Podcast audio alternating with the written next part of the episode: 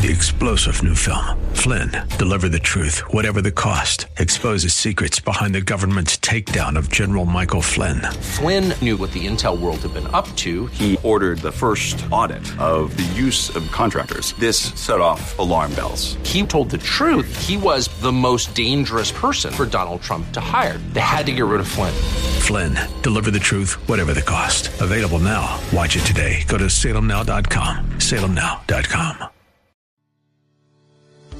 Welcome to Practical Living with Dale O'Shields, Senior Pastor of Church of the Redeemer in Maryland. We pray that through this message, you will learn how to apply God's Word and truth to your life. Stay with us as we discover God's truths that will transform us. Anytime you build anything, you can build well or you can build poorly. And so we want to make sure that we're building the right way and we need to make sure that we're doing the right things because a good, strong house doesn't just happen. You have to have the right attitudes and the right actions to build well.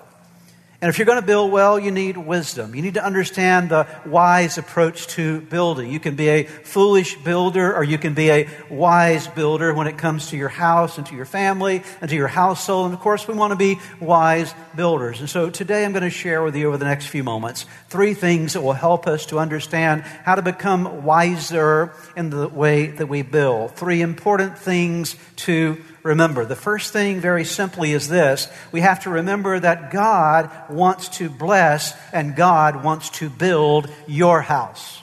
But for your house to be blessed, it has to be built the right way, it has to be built by God. The writer of Psalms reminds us of this in Psalm 127, verse number 1. It says, Unless the Lord builds a house, the work, the work of the builders is wasted. Unless the Lord protects a city, guarding it with sentries will do no good. Notice that first line again. Unless the Lord builds a house, the work of the builders is wasted. So when it comes to a house that is blessed, a house is blessed when it's a house that God builds. And we're all building a house, but we're building either with God or without God. Jesus references this as well in Matthew chapter 7, beginning in verse 24. Very powerful statement as a part of the Sermon on the Mount, one of the great teachings that Jesus gave us. And he says now in verse 24 of Matthew 7 Therefore, everyone who hears these words of mine and puts them into practice is like a wise man who built his house on the rock. The rain came down. The streams rose. The winds blew and beat against that house, yet it did not fall because it had its foundation on the rock. But everyone who hears these words of mine and does not put them into practice is like a foolish man who built his house on sand. So one is building on the rock and one is building on sand. The rain came down, the streams rose, and the winds blew and beat against that house, and it fell with a great crash. I want you to note the difference between a God built house and a man built house. A God built house and a man built house may look very similar from the externals. You look at them and say, well, they look like basically the same kind of house, same kind of household.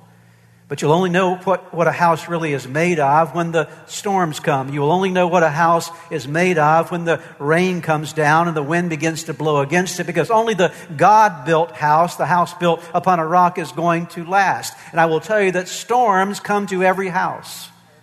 Every house will be beat against by the storms of life at some point in time. You cannot avoid your house being beat against, but you can avoid your house being destroyed if it is a God, if it is a God built house. Is your house being built by you or is your house being built by God? Here's the second thing to remember. God's blessings on your house starts with God's presence in your house. You cannot have God's blessings on your house if God's presence is not in your house.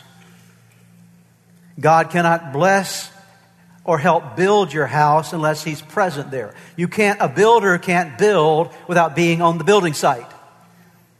If a builder is going to build a house, he has to be present to actually construct the house. You can't build from a distance. And the same is true when it comes to God building and blessing your house. He has to be present in your house. He has to be wanted in your house. He has to be welcomed in your house. He has to be worshiped in your house. And when you want Him there and you welcome Him there and when you worship Him in your house, I promise you that He shows up there with blessing. Every time God shows up, there's always always blessing. Every time God shows up, there's always a building, there's always something constructive that will happen in your life and blessing that will come in your life. There's an example of this in the Old Testament that I want to take you to in just a moment in 2 Samuel chapter 6, but it deserves a little bit of history so you'll appreciate the story that unfolds here. There was a time in Israel's history when they'd fallen away from God. They were no longer effectively serving God, and they found themselves in a battle with the Philistines, which was often the case. But the Philistines had come against them again. And so here's Israelite trying to fight the Philistines, and they were not successful in the battles. And finally, somebody says, You know what we need to do? Let's go get the Ark of the Covenant, which represents the presence of God, and let's take the Ark of the Covenant out of the tabernacle and let's take it into the, onto the battlefield with us. So maybe God will help us if we have the Ark there with us. Not a very wise idea were trying to use the ark as some kind of magical element so that they could win the war, but they made this decision to take this precious, wonderful ark of the covenant, which represented the presence of God, into battle with them. Well, because their hearts were not right with God and because they were doing something out of the wrong reasons, they did not succeed in the battle. And, and worse than that, the ark was captured by the Philistines. The Philistines took the ark into their territory, and over a period of time, started having all kind of terrible things happen to them. And so finally, they said, "We're going to send this ark thing back. We don't want it in our place. Okay, we're going to send it back to Israel again, so they can have it." And so the ark came back to Israel, and they needed a place for it to rest until they could get it back to its proper place again. Now, before I go further, it's extremely important that you understand this. The Ark of the Covenant in the Old Testament represented the presence of God in Israel. So they bring the ark back to Israel, and it has to remain somewhere until they get it back to its rightful place for the worship. And so they put it in the house of a man by the name of Obed Edom. Now, let me, let me read for you the story in 2 Samuel chapter 6, verse 11. What happened when the ark came to Obed Edom's house? What happened when the presence of God came to Obed Edom's house. The ark of the Lord remained in the house of Obed Edom, the Gittite, for three months, and the Lord blessed him and his entire household. Isn't this amazing that when God showed up in his presence, the Ark of the Covenant in Obed Edom's house, all he could see around him was blessing. His crops started growing like they'd never grown before. His wife was nicer to him than he, she had ever been before. Okay? His kids actually obeyed him when, they, when he gave some instructions to them. I mean, things were just going so well. Why? Because the presence of God was in the house of Obed Edom. Dear ones, let me tell you something. Amazing things will happen in your house when God is present in your house. Let me make a distinction here. You might say, well, I thought God was present everywhere. He is. He's the omnipresent God. We understand that. There's not a place God isn't. God is everywhere. He's the omnipresent God. You can't go anywhere where God isn't.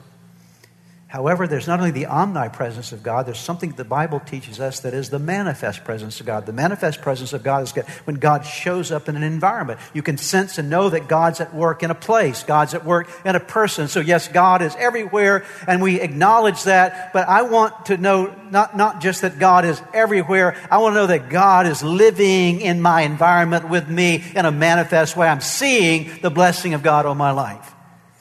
So, how do we get this presence of God like Obed Edom experienced? How do we experience this in our life?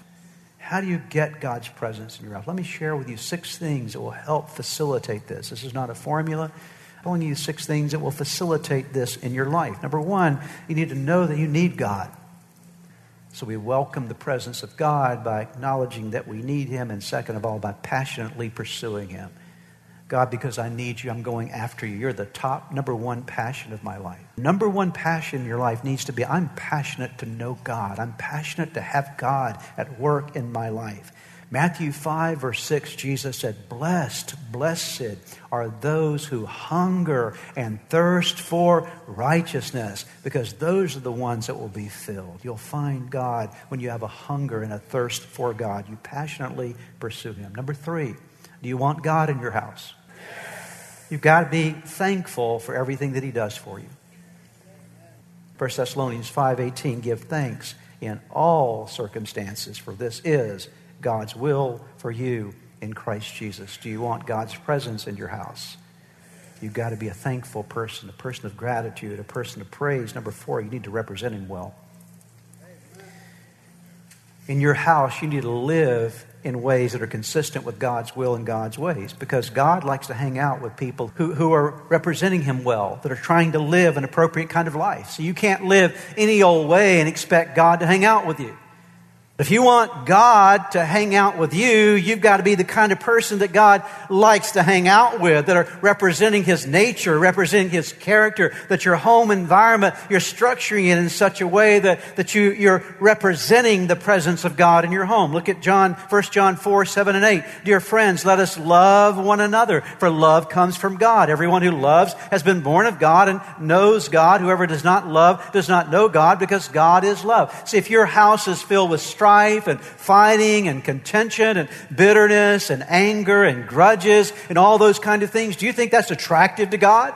Of course it's not. But if your home is filled with love and kindness and mercy and grace and forgiveness and all the attributes of the love of God as described in 1 Corinthians chapter 13, do you think God is attracted to that kind of an environment? Of course he is because it's representative of who he is. Hebrews 12, 14 and 15 make every effort to live in peace with all men and to be holy. Without holiness, no one will see the Lord. See to it that no one falls short of the grace of God and that no bitter root grows up to cause trouble and defile many. Make sure it doesn't get in your heart because it, it shuts down the flow of God's grace. Don't let bitterness in your life. The fifth thing do you want God's presence in your house? If you want God's presence in your house, you have to build what God is building. I have learned and continue to learn over the years if I will build what God is building, God will build what needs to be built in my life.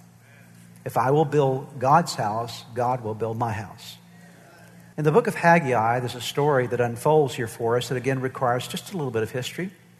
The history is this the children of Israel had been in Babylonian captivity and they came back to rebuild the temple again after Cyrus had let them uh, uh, return back home. And so they went back to Jerusalem for the rebuilding of the temple, and they laid the foundation of the temple under the uh, folks like Ezra and those kind of individuals. So the temple foundations had been laid. But after the temple foundations had been restored, the, the people of Judah lost interest in building God's house.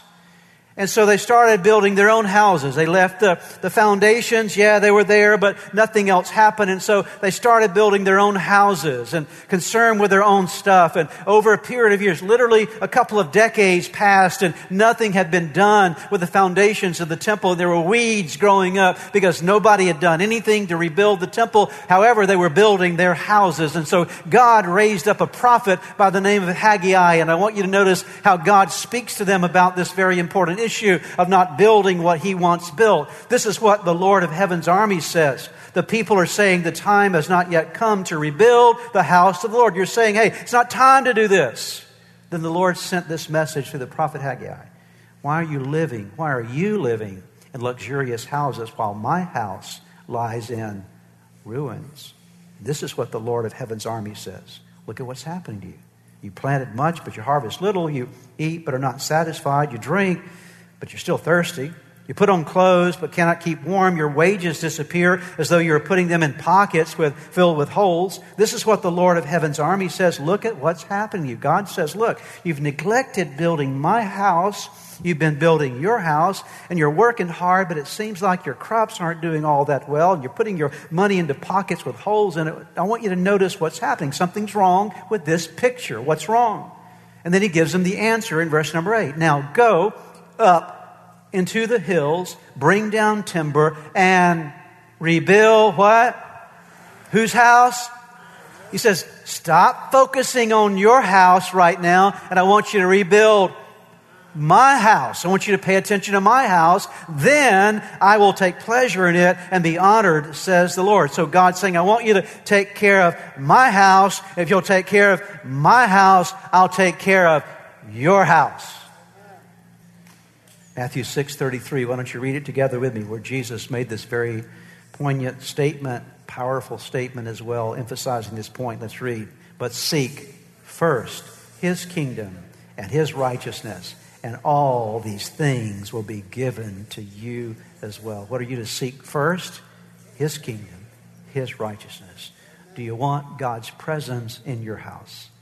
The last thing I'll mention here in this section is you have to build spiritual boundaries around your house. There is a spiritual enemy seeking to invade your house.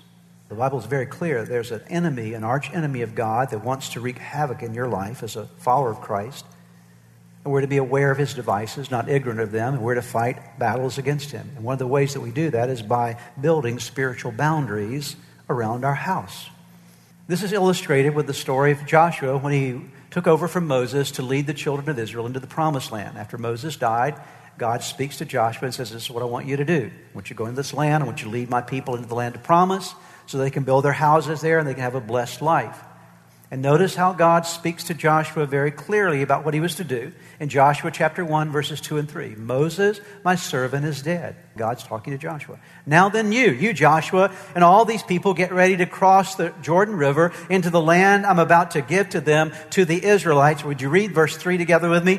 I will give you every place where you set your foot as I promised Moses. So God says, I want you to go into the land, Joshua, and I want you to start walking through the land. I want you to put your foot down. Everybody say, put your foot down. You ever heard that phrase before? I'm putting my foot down. What does that mean? It means I'm making a declaration. I'm establishing something firmly. I am putting my foot down. Well, God says, Joshua, I want you to put your foot down, set your foot down in the land. And when you set your foot down in the land, you're declaring these enemies are going to be driven out because this is God's country. We're taking this as God's territory. And I will tell you that in your house, you need to start putting your foot down against the adversary. And say, no, this is not the enemy's territory. This is God's territory. My house belongs to God. As for me and my house, we will serve the Lord. Listen to James, what he says here in chapter 4, verses 7 and 8. So give yourselves humbly to God, resist the devil, and he will flee from you. And when you draw close to God, God will draw close to you. Do you want God's presence in your house? If you want God's presence in your house, you need to do those things that let him that will let him know that you want him there, that you welcome him there and that he is worshiped there. The final point I'll give you today God's blessings on your house happens when you build with his wisdom, his way. There are different ways to build a house. You can, you can do it the cheap way, you can take shortcuts, or you can do it the smart way. Have you ever tried to build something or create something and you decided to do it the cheap way? And the old saying applies pay me now or pay me later.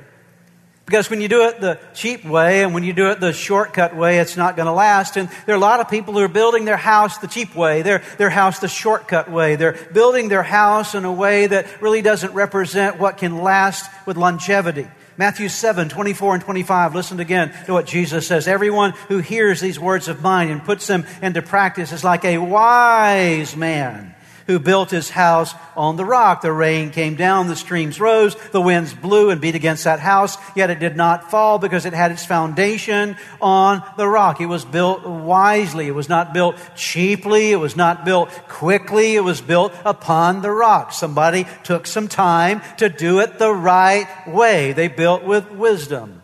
So to have a strong house, you have to build with wisdom. Proverbs 24, 3. A house is built by wisdom and becomes strong through good sense, through knowledge. Its rooms are filled with all sorts of precious riches and valuables.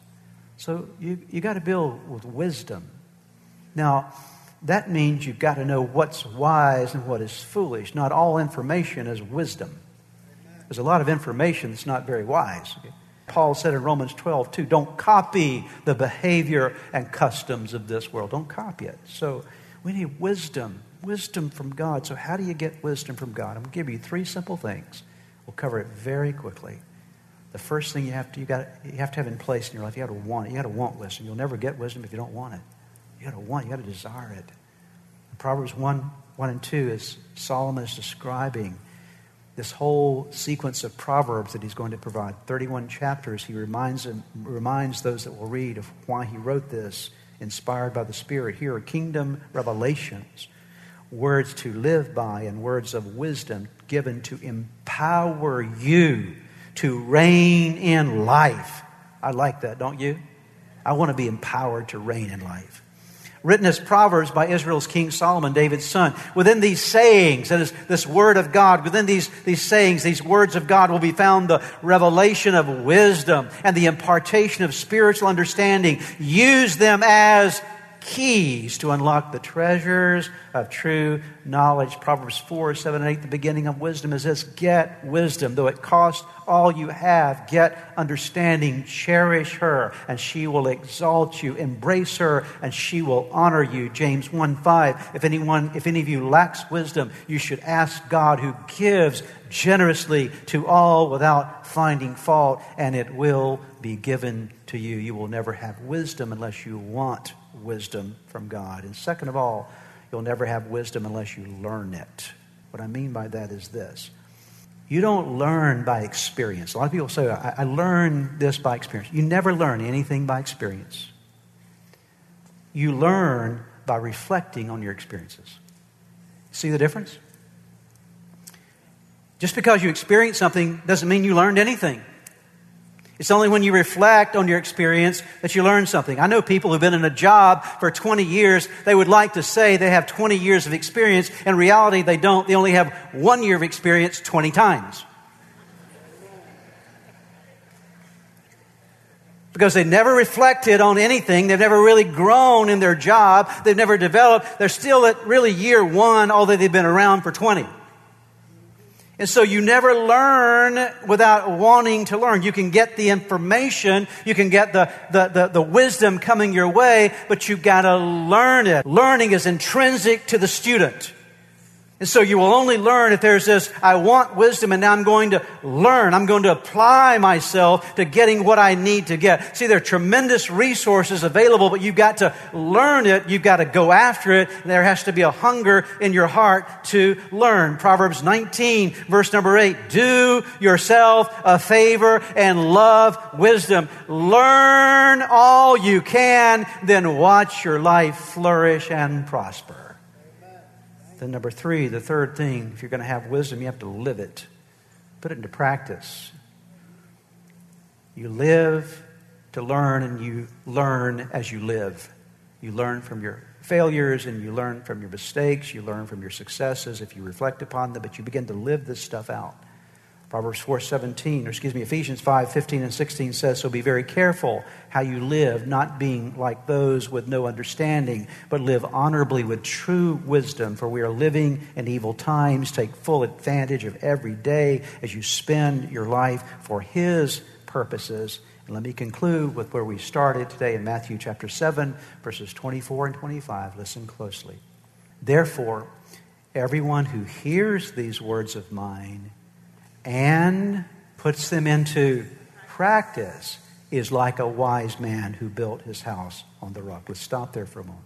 Jesus said, Let me tell you about the wise man who built his house on the rock. This is, these are the characteristics he possessed. He heard these words of mine, but he also did something else. He put them into practice. See, there are a lot of people that will hear the word, but they never put it into practice. There are other people that try to practice stuff, but they don't have the right information, okay?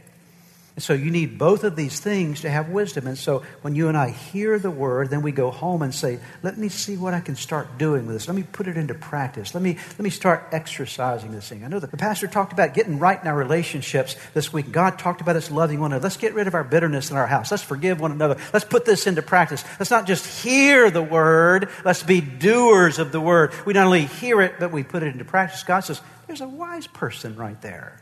That's wisdom. They heard it and they put it into practice. And now they're building their house upon the rock. And he goes on to say that when the wind and the rains come and beat against the house, it's not going to fall because it's built on the rock. What have we learned today? We've learned that number one, God wants to bless and God wants to build your house.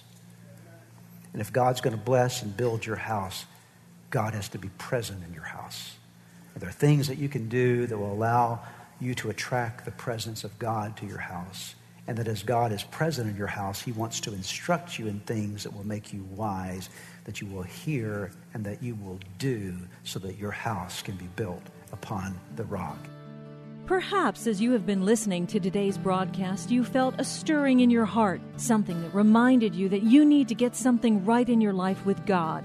The first way to start in that journey with God is to open your heart to Jesus Christ, to make Him the Lord of your life, to turn over all your life to Him. And that begins with a very simple prayer. I want to lead you in that prayer right now, and it's a prayer that you can pray right where you are. Say these words Jesus, I invite you into my life today to forgive me of all my sins. I need you. I want you. I want you to take charge of my life. Be my Lord and Savior. In Jesus' name. Now, if you just prayed that prayer with me, I want to encourage you with a promise from God's Word that says, when we call on God's name, when we call on the name of His Son Jesus, there is salvation that is brought to our lives. He changes us from the inside out. And the Bible says that if any person is in Christ, he is a new creation. Old things pass away. Behold, all things become new. And that's what's happened to you today as you've opened your heart to Christ. Let me encourage you, you need to take the next step. The next step is to make sure that you get into a good Bible believing church where you're studying God's Word. And make sure you get a copy of God's Word and begin to read it. Spend some time each day in prayer. You've been listening to the teaching ministry of practical living with Dale O'Shields, senior pastor of Church of the Redeemer in Maryland. If you would like more information, please visit our website at church-redeemer.org. May God bless you and make you a blessing.